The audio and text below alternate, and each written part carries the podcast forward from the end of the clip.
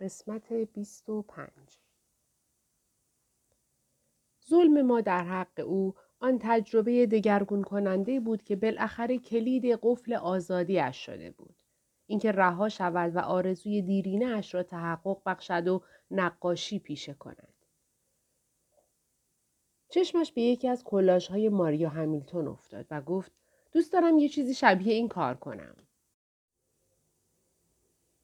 شاید او معلمی بود که قربانی حق و سکوتگیری شاگردان سابقش شده بود و حالا برگ برنده را در دست داشت.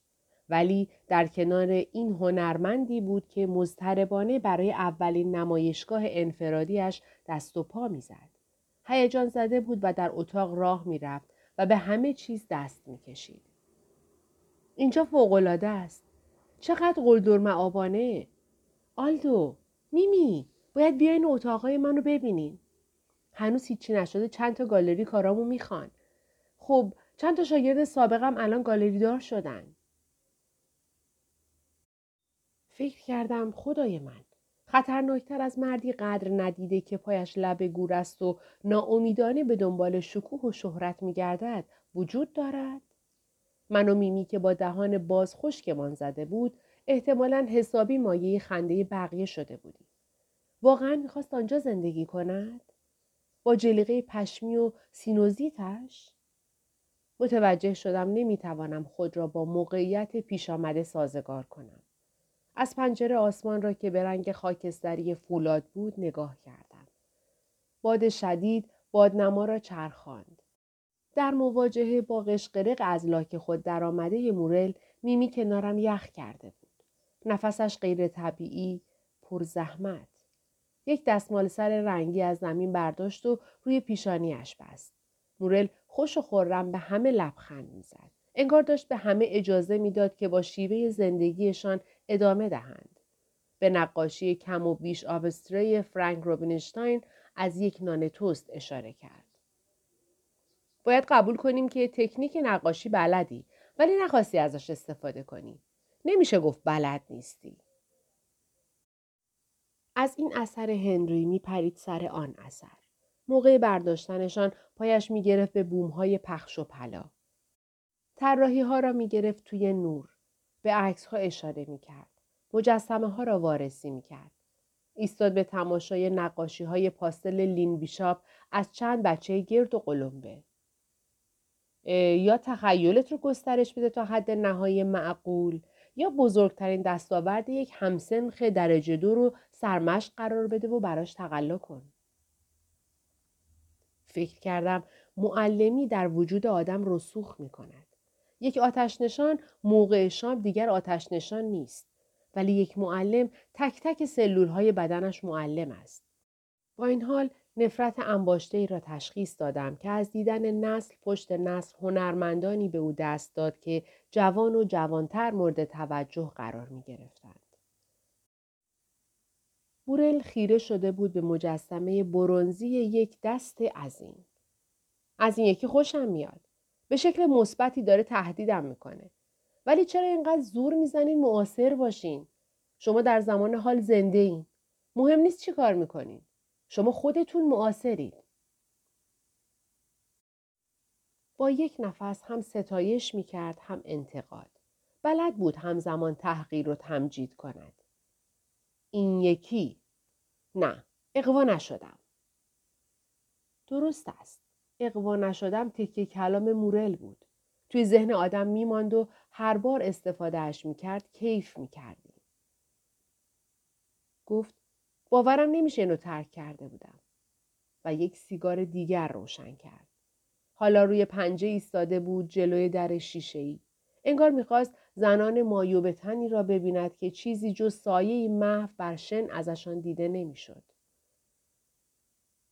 لوی بوزویک یک نقاشی مربع آکریلیک نشانش داد و پرسید نظرت راجع به این self پرتره چیه؟ یا یاد بگیر مو بکشی یا کلاه. لوی چیزی را که گفت یادداشت کرد.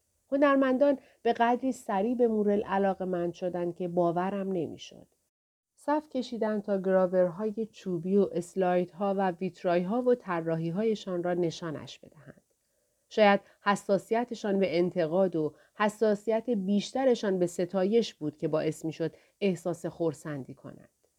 با یک نفس کارشان را نقد می کرد و با نفس بعدی نظرشان را درباره نمایشگاهی می پرسید که خودش می خواست برگزار کند.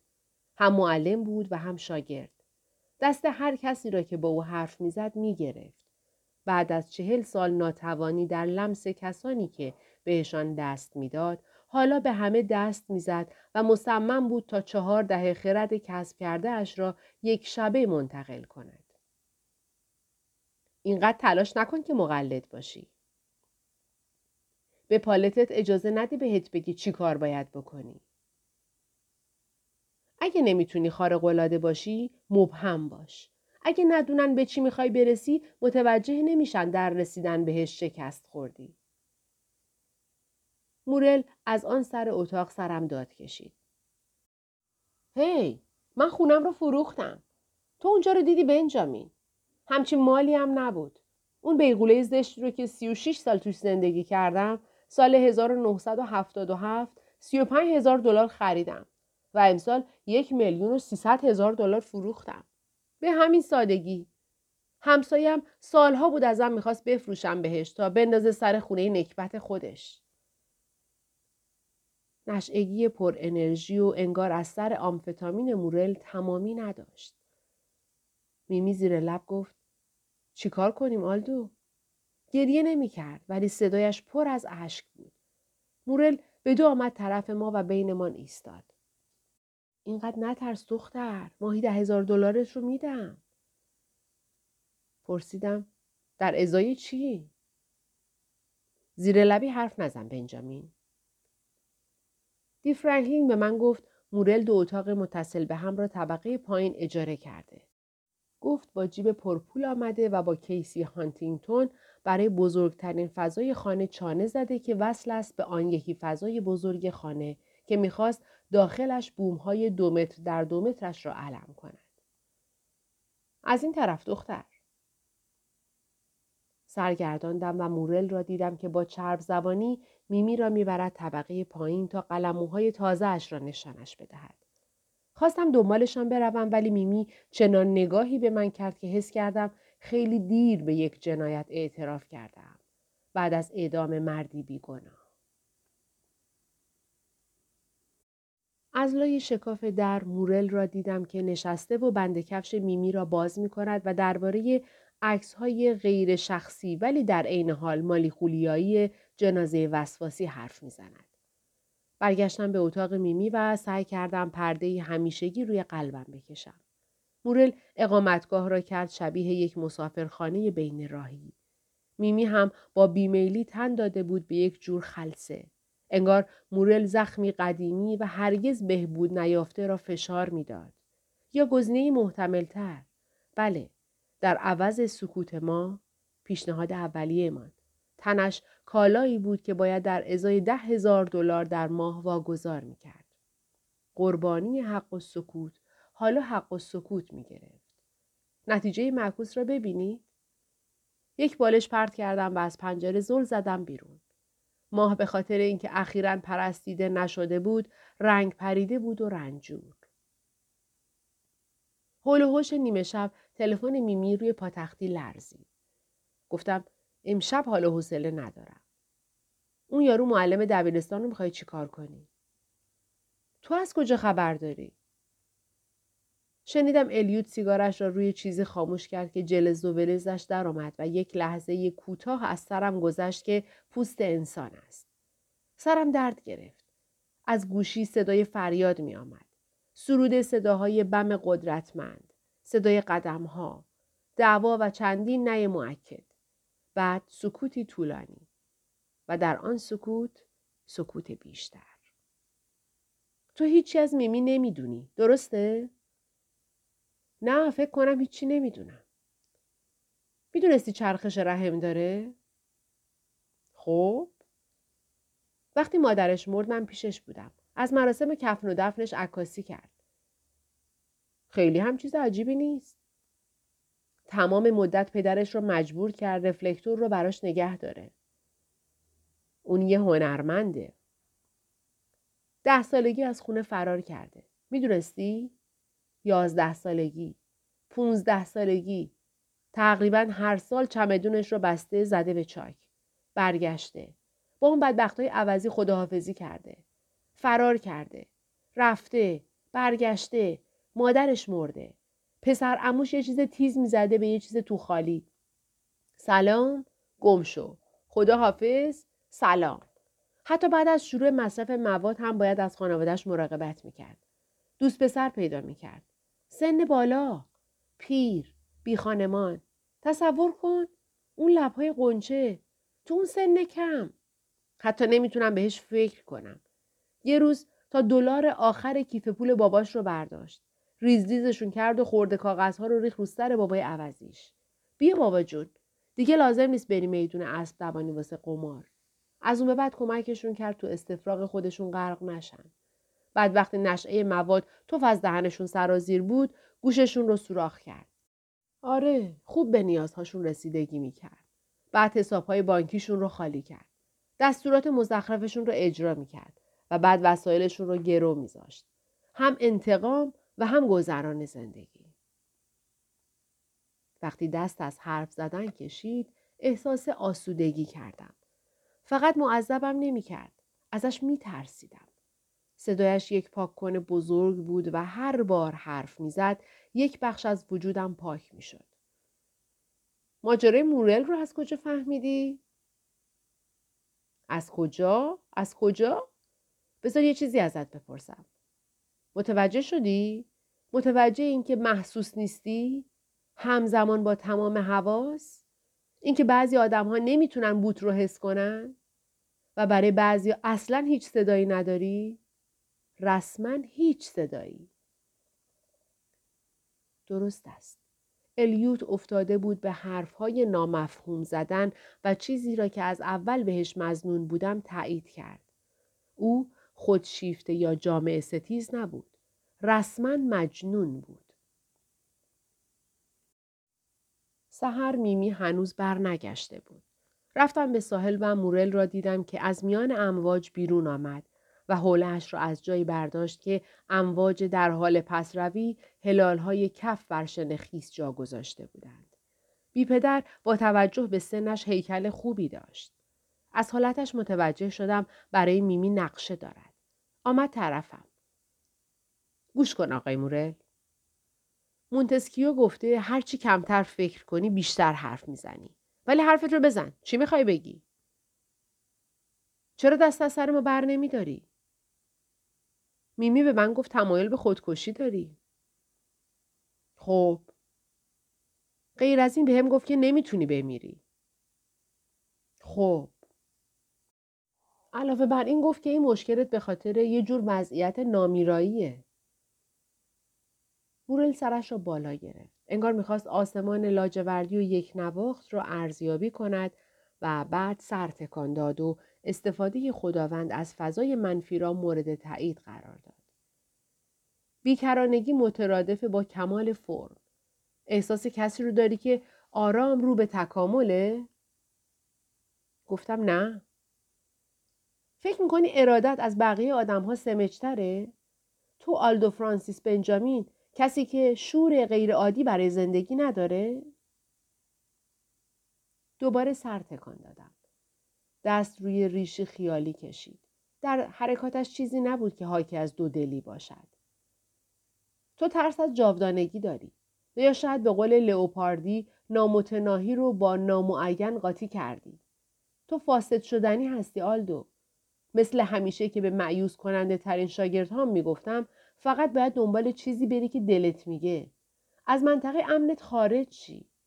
مشکلت اینه که انگیزش و شور لازم رو برای رسیدن به هدفت نداری.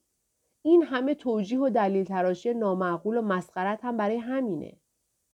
انتحار در سکوت قلب آماده میشه. مثل یه اثر هنری بزرگ. آلبر کامو. ذهنت رو خالی کن. خودت باش آلدو. این چیزیه که راجب نامیرایی میگی فقط مانع سر راه هدفت. مورل پشت به سفیر گوشخراش دریا در نقش معلمی یا هنرمند سخن نمی گفت. در مقام دوستدار میمی حرف می‌زد. نمی‌تونم متقاعدت کنم به زندگی کردن ولی می‌تونم ترغیبت کنم به رفتن. وقتی برگشتم صورت میمی با خبرم کرد که ارزی هستم که ارزشش لحظه به لحظه در حال سقوط است. تو باید بری آلدو. همین الان. دیگه بر نگرد. میمی من یه رئالیستم با پیشینه روانشناسی تکاملی. من ارزش خودم رو می‌دونم. اصلا دوست دارم به خاطر یه آدم بهتر کنار گذاشته بشم. مرد جدید استلا خوشقیافه تره. پولدارتر. قویتر و خوشهیکلتر. از منظر تکاملی هیچ ایرادی بهش وارد نیست. ولی آخه مورل میمی جوابم را نداد. موقعی که وسایلم را میریختم توی کیسه زباله های سبز ازم عکس های بسته گرفت. کلوزاپ هایی از چشمان ترد شدم وقتی مشغول تردم بود. یک نمای پانورامیک در دستشویی از لحظه ای که قرص های خوابش را در جیبم میریختم. در پایان چشمان محزون و مرتوبش را برای خداحافظی بوسیدم. دلم برای عشق سرد تو راه رفتن تو دستشویی در پس زمینه دریا تنگ میشه. خواهش می‌کنم آلدو. برو. جر هیچ فایده ای نداشت. شکست خورده بودم. توی سالن اصلی کسی نبود تا مرا ببیند که مثل بدبخت ها کیسه های زباله را پشت سرم میکشیدم. هیچکس دلداریم نداد. با چند نفر که روی مبلها ولو بودند با صدای بلند خداحافظی کردم. مگس کشهای ذهنیشان را درآورده بودند. چون هنرمند نبودم لیاقت یک خداحافظی با شکوه را نداشتم. صرفا اسباب بازی یک هنرمند دیگر بودم. فقط یک وسیله سرگرمی.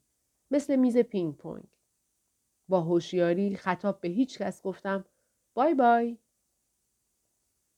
مورل با جین و تیشرت و پالتو کلاه سرخود سیاه آمد. شبیه ناخدای کشتی حادث. با شرمندگی یک پیروز زد پشتم.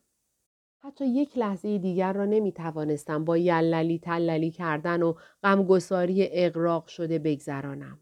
نه کلیدی بود که بخواهم پس بدهم و نه قفلی بود که نیاز به تعویز داشته باشد. سرسری برای هنرمندانی دست تکان دادم که اسمشان را یاد گرفته بودم ولی نخوتشان آنها را از هم غیرقابل تشخیص می کرد و به خودم اجازه دادم که جنگیری شوم مثل روحی شیطانی از کالبد کودکی حراسان. قادر به مواجهه با آپارتمانم نبودم.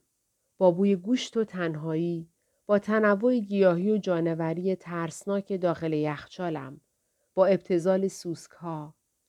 ولگردی طولانی را آغاز کردم. مرتکب جرایم ذهنی شدم. به نسل کشی ها فکر کردم. به زیر پا گذاشته شدن حقوق بشر. کار آسانی بود. شهر پر بود از business sapiens هایی که تنها یک شکل از حیات انسانی را میزیستند. مردان و زنانی چنان خویشتندار و پای در بند که هر کدام می توانستند دچار حمله صرع شوند و یک ساعت تمام هیچ کس متوجه نشود. سیدنی را بارانی خاکستری می شست و همراه توده حاکم بی هدف راه می رفتم. همه افسرد انسانهایی مثل خودم. وقتی ماشینی اشتباهی وارد کوچه ورود ممنوع شد، خوشحالی کردم و به مونوریل محکوم به فنایی که بالای سرم سرعت می گرفت خندیدم. وقتی شب به سرعت بر همه جا پرده کشید، ولو شدم روی نیمکتی در هاید پارک. سرد بود و خیس و حدود دو صبح. بیدار شدم و دیدم دست یک معتاد جوان در جیبم است. گفتم بگذار هر کار دلش می‌خواهد بکند. بدون هیچ مرافعه ای میمی را سپرده بودم به مورل. من شریر بودم؟ چه جور مردی بودم؟ فقط می‌دانستم که اگر بردهداری هنوز در قرن بیست و یکم قانونی بود پا می شدم می رفتم پشت کامپیوتر و همان لحظه از ای بی یک آدم می خریدم. سهر نمی شد. صبح روز بعد متوجه شدم لنگیدن ساختگی قدیمم دوباره عود کرده. لنگ لنگان رفتم به شمال سمت سیرکولارکووی. جایی که همیشه می‌رفتم تا آوازخانی استلا را تشویق کنم. کل روز تا دیر وقت لب بارانداز نشستم و رفت و آمد کشتی ها را تماشا کردم. در دل خورشیدی خیس و حمام سرد ستارگانی که به رمز چشمک می زدند. به این نتیجه رسیدم که حق با مورل است. من آهسته رو به تکامل نبودم. نامتناهی را با نامعین اشتباه گرفته بودم. همه فساد پذیرند و من هم مدرک در حال مرگش. من هم در جاده ابدیت بودم و به قول کافکا دوش به دوش مرگ از سرازیری پایین می‌رفتم. در سرزمین درونی خودم نشستم و مشغول کار شاق سوگواری برای خودم شدم. لبه کلاهم را برای هرچه که در درکش ناتوان بودم پایین آوردم. مبارزه خوبی بود آقا. چراغ ایوان استلا بی جهت روشن بود. روی چمن حرس نشده کاناپه قرمزمان حالا سیاه بود از کپک. دور خانه چرخ زدم و از لای کرکره پنجره داخل را نگاه کردم. توی پذیرایی به اندازه دوازده بچه اسباب بازی و دیگر لوازم مربوط به کودک ریخته بود. میز پوشک عوض کردن. تراکتورهای پلاستیکی زرد. کالسکه. یک تخت خواب چوبی کوچک. همان خانه که زمانی شبیه دارالمجانین بود حال از خود عشق و گرما می تراوید. خوش به حال استلا. یک یادداشت نوشتم. استلای عزیز. آلدو را دوست داشته باش. و چسباندم به در. با وجود علاقه هم به میمی هیچ وقت استلا را فراموش نکرده بودم و دوست داشتم کاری آینی کنم تا عشقم برای همیشه نابود شود. ولی چیزی به ذهنم نمی رسید. بی حرکت در نسیم شب ایستاده بودم و نیمی از وجودم می‌خواست بدود داخل و قول بدهد که یک مسیحی تازه متولد شده می‌شوم. اگر دوباره مثل دو قلوهای سیاه می‌شویم که ناگهان صدای شیرین استلا که ترانه گروه اسمیتس را می‌خواند درباره لذت مردن در کنار محبوب مثل صدای یک رادیوی کهنه در خیالم تنین انداخت. یادم آمد که این کار را یک بار روی تخت بیمارستان امتحان کردم و حالا آنجا ایستاده بودم و بویش را به خود میخواندم و رایحهاش را تصور می کردم که بر فراز ایوان در حال پوسیدن به حرکت در می آید و به خاطرم آمد که هیچ وقت ازش نپرسیدم که آیا مثل من برخوردهای هولاور داشته با والدین کودکان مرده به سن هشت یا ده سالگی؟ و مجبور شده احساس مسخرگی کند به خاطر سوگواری برای دختری که نه آسمان را دید و نه حتی یک نفس کشید و احساس شرم کند بابت تراژدی خودش که در قیاس با تراژدی آن والدین بسیار حقیرتر بود. حدسم این بود که این اتفاق برای او هم افتاده. ولی یاد مسئولیتش افتادم در برابر ترحم به خود و تواناییش برای تفریق خود از هر معادله ای. یک جور مکانیسم دفاعی و این فکر باعث شد خاطرات بیشتری به سرم هجوم بیاورند. نگاه خیره طاقت فرسایش. هوش سردش. پاهای نرمش. توانایی به فهمی نفهمی نبوغامیزش در حد زدن آخر تمام جوکها. حرکات خیره کنندهش در رقص. لبخند مهیجش. گلوی بوسیدنیش. آهای سنگینش. صدای موتورسیکلتی که در خیابان کناری ویراژ می‌داد مرا به زمان حال بازگرداند. در آسمان ماه محو را بالا سر درختها دیدم و ترسیدم استلا و کرک برگردند خانه و زدم به چاک. شرمی که خود را بر چهره و نیمتنه هم می گسترد به من می گفت کجا می روم. عادات چقدر سریع شکل می گیرند. قبل از هر بار اقدامم به انتحار، قبل از هر بار تلاشم برای خروج از حوزه بیولوژی عادت کرده بودم خود را تسلیم فشار لیبیدو کنم. ممنون بابت کهنه ترین حرفه بعد از جنگ افروزی البته. در تاریخ پنجاه هزار ساله من. واریاسیون های آنیگما، اتاق آشنای صورتی با شومینه زغالی و مبلمان رو به مرگ، سندلی های رنگ رو رفته و کاناپه هایی که معلوم بود کسی رویشان مرده و کاغذ دیواری رنگ پریده با لک های حاصل از آتش سوزی. اتاق هنوز کیفیت داخل یک لپ خیس را داشت و بوی لاستیک و سیگار می‌داد. از مادام کره سراغ گرتل را گرفتم و گفت سرش گرم است و یکی دیگر را انتخاب کنم. ولی همه چهرههایی داشتند بسیار حادثه از سر گذرانده که دیگر محال بود به تراوت برگردند. قیافه هایی که معلوم بود دیگر هیچ چیز شگفت زدهشان نمی کند و زور می زدند خواستنی به نظر برسند که این تلاششان نتیجه معکوس داشت. سرخی جای تناب دیدم. جای مشت، کبودی، زخم، کوفتگی های سرتاسری و فقدان صمیمیتی آشکار. صبر می کنم.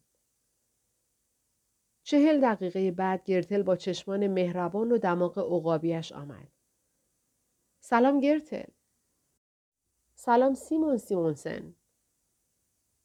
از همان پلکان مفروش بالا رفتیم. از همان سالن ترسناک با همان خروجی استراری و دید نصف نیمهش به پله های بتونی عبور کردیم. و در ته سالن هنوز همان اتاق بود با همان قفل شوم بر درش. چه کوفتی درونش بود؟ رفتیم داخل همان اتاق با پنجره بی پرده با منظره دیوار آجوری و لوله فاضلاب زنگ زده. فقط صندلی جدید بود. زحمت کشیده بودند. احساس کردم با آنجا بیگانه ام. احساس کردم مورل با اقامتگاه هنرمندان بیگانه است. همینطور لیام با پاسگاه پلیس و الیوت با سلول زندان.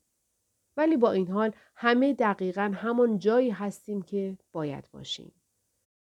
تمام که شد گفت هنوز نیم ساعت وقت داریم. می‌خوای یکم حرف بزنی سیمون؟ آلدو گرتل لبخند زد. خدا حافظ آلدو. خدا حافظ گرتل.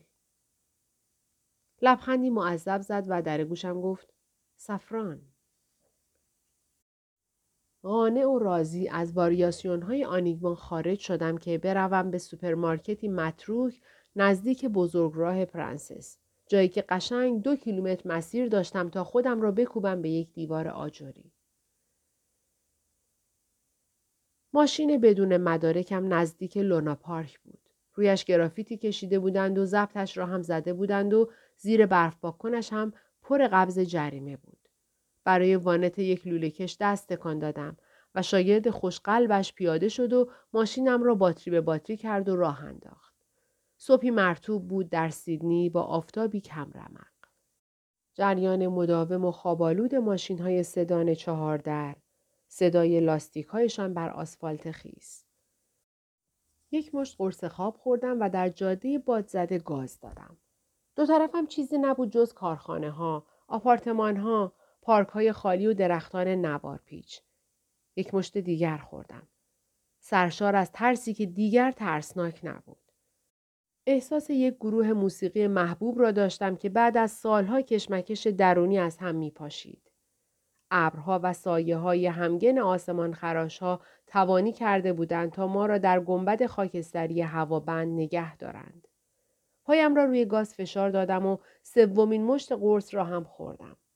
در لاین سرعت سبقت می گرفتم و از وسط چهار راه می گذشتم.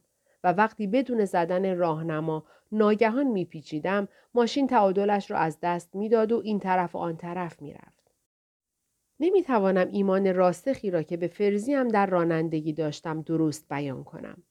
با صدای بلند گفتم هیچ موجود زنده ای نباید در این اقدام من آسیب ببیند. شهر پرواز کنان از کنارم میگذشت. اول درختها و بعد کل ساختمانها. در خیابانی که دو طرفش فروشگاه های یخچال بود و یک تعمیرگاه و کلینیک دامپزشکی و میخانه و میفروشی و املاکی و داروخانه و فرش فروشی و میخانه و صافکاری و کلانتری و میخانه و میخانه و لوازم اداری فروشی و چرخهای پایان ناپذیر فروشگاه و بیلبوردهای لباس زیر و سیمهای برقی شبیه رشته های اعصاب سرعتم را کم از کنار آدمهایی گذشتم که قاعدتا باید موجودات زیرزمینی باشند ولی روی سطح زمین راه می رفتند. در دنیا شناور بودم. مثل رویای قدیمیم. مثل چشمی بی صدا و بی چهره و بی فکر معلق در فضا.